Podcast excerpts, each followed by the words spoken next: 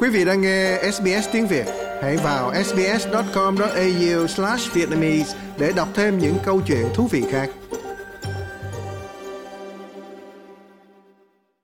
Năm 2023 là một năm mà rất nhiều người đang mong chờ để lại phía sau. Nó mang lại nhiều thay đổi cho cuộc sống của họ, nhưng không phải tất cả đều tốt hơn. Thị trường tài chính Úc và toàn cầu bị ảnh hưởng bởi lạm phát tăng vọt, được thúc đẩy bởi các sự kiện như cuộc xâm lược của Nga vào Ukraine và cuộc chiến Israel và Hamas. Tiến sĩ George Carhull, giáo sư giảng dạy tại Viện Công nghệ Stevens tại Hoboken ở Mỹ cho biết lạm phát có thể đóng vai trò như việc kéo các chú ý khỏi các vấn đề quan trọng, định hình tiến trình của thế giới.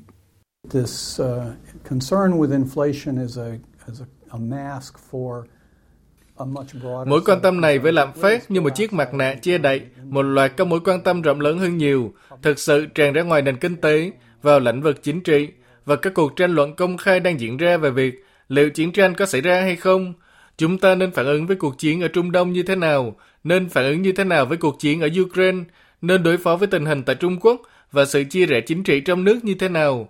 Ngoài ra, một cuộc bầu cử tổng thống rất kỳ lạ dường như sắp diễn ra. Tập trung vào thị trường Úc, đã có một số vấn đề để lại dấu ấn trong 12 tháng qua. Kai Roda là một nhà phân tích thị trường tài chính cao cấp cho trang mạng Capital.com. Ông nói với chương trình On the Money của SBS rằng có một sự kiện mà ông tin là nổi bật nhất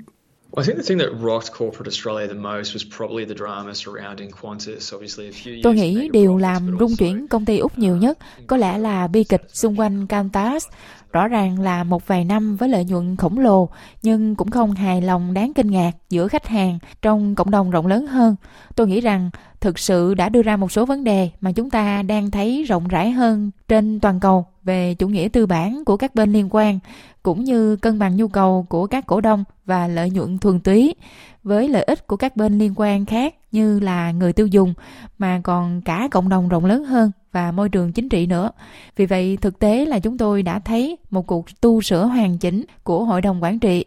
Chúng ta đã thấy Alan Joyce rời đi trong sự thiếu hiểu biết một cách hiệu quả. Tôi nghĩ đó có lẽ là điều lớn nhất và một điều thực sự cho thấy là những dấu hiệu của thời đại. Tôi đoán là bạn có thể nói trong cách thức hoạt động của doanh nghiệp trong nền kinh tế rộng lớn hơn. Thế nhưng, giám đốc điều hành của Qantas không phải là nhà lãnh đạo duy nhất trong thế giới tài chính của Úc từ chức vào năm 2023. Ông Philip Lowe, người đứng đầu Ngân hàng Dự trữ Úc, cũng tuyên bố từ chức sau một loạt các đợt gia tăng lãi suất hiện đang ở mức 5,4%. Còn giám đốc của Optus là bà Kelly Bayer Rosmarin cũng đã từ bỏ vai trò của mình sau vụ ngưng hoạt động lớn lao trên mạng của công ty vào đầu tháng 11, khiến hàng triệu khách hàng không thể truy cập dịch vụ của công ty trong vài giờ. Ông Rodda nói rằng những thay đổi này ở cấp lãnh đạo cho thấy mọi người đang trở nên ít khoan dung hơn với những sai lầm.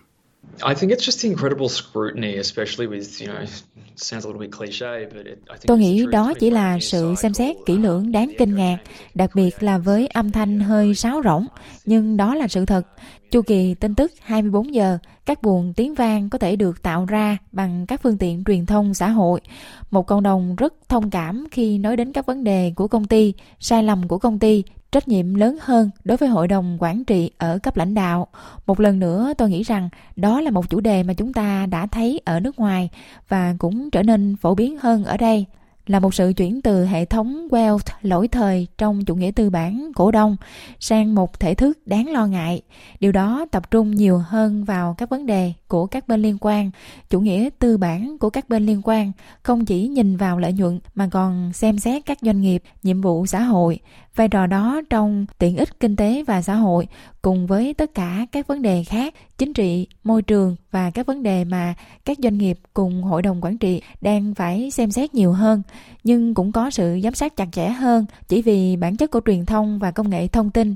Vì vậy nó có nghĩa là các nhà lãnh đạo doanh nghiệp hiện đang ở trên một sợi dây thực sự chặt chẽ và việc quản trị quan trọng hơn bao giờ hết.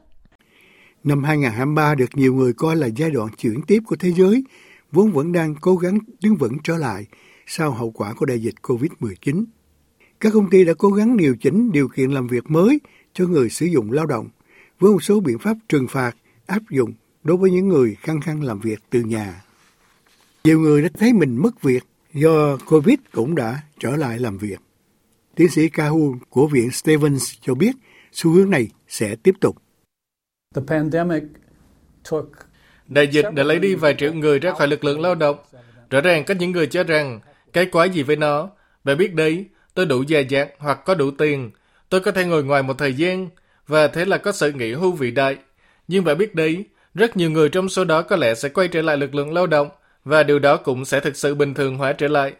Vì vậy tôi nghĩ rằng thị trường lao động có vẻ như cuối cùng đã bình thường hóa trở lại sau một cú sốc đáng kinh ngạc và sâu sắc đáng kinh ngạc đã xảy ra vào năm 2020 và 2021.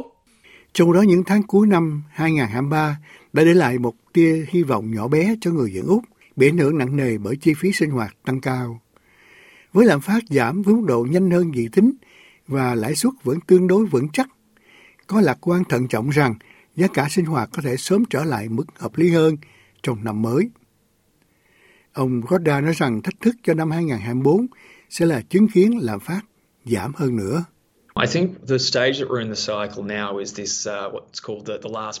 Tôi nghĩ rằng giai đoạn mà chúng ta đang ở trong chu kỳ bây giờ được gọi là những dặm đường cuối cùng. Bạn đã đi qua được 90% chặng đường và mọi thứ đi xuống khá là nhanh. Nhưng 10% dặm đường cuối cùng của hành trình, khi lạm phát 3% giảm xuống mức 2% thì có thể mất một thời gian. Câu hỏi đặt ra là liệu điều đó có xảy ra hay không? Và nếu như nó xảy ra thì điều gì đang thúc đẩy nó? Đó có phải là suy thoái hay không? Đó có phải là một vấn đề nội bộ hay không? Nhưng tôi nghĩ là công bằng khi nói rằng nơi mà chúng ta đang ngồi bây giờ là trước thềm năm mới.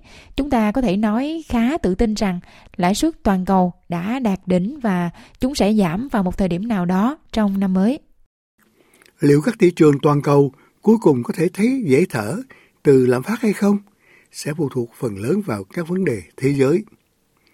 Với hai cuộc chiến đang diễn ra, ảnh hưởng đến các doanh nghiệp và các tuyến đường thương mại lớn và cuộc bầu cử sắp diễn ra cho chức tổng thống Hoa Kỳ và Nghị viện châu Âu, chưa kể đến tác động ngày càng gia tăng của Trung Quốc trong tài chính thế giới.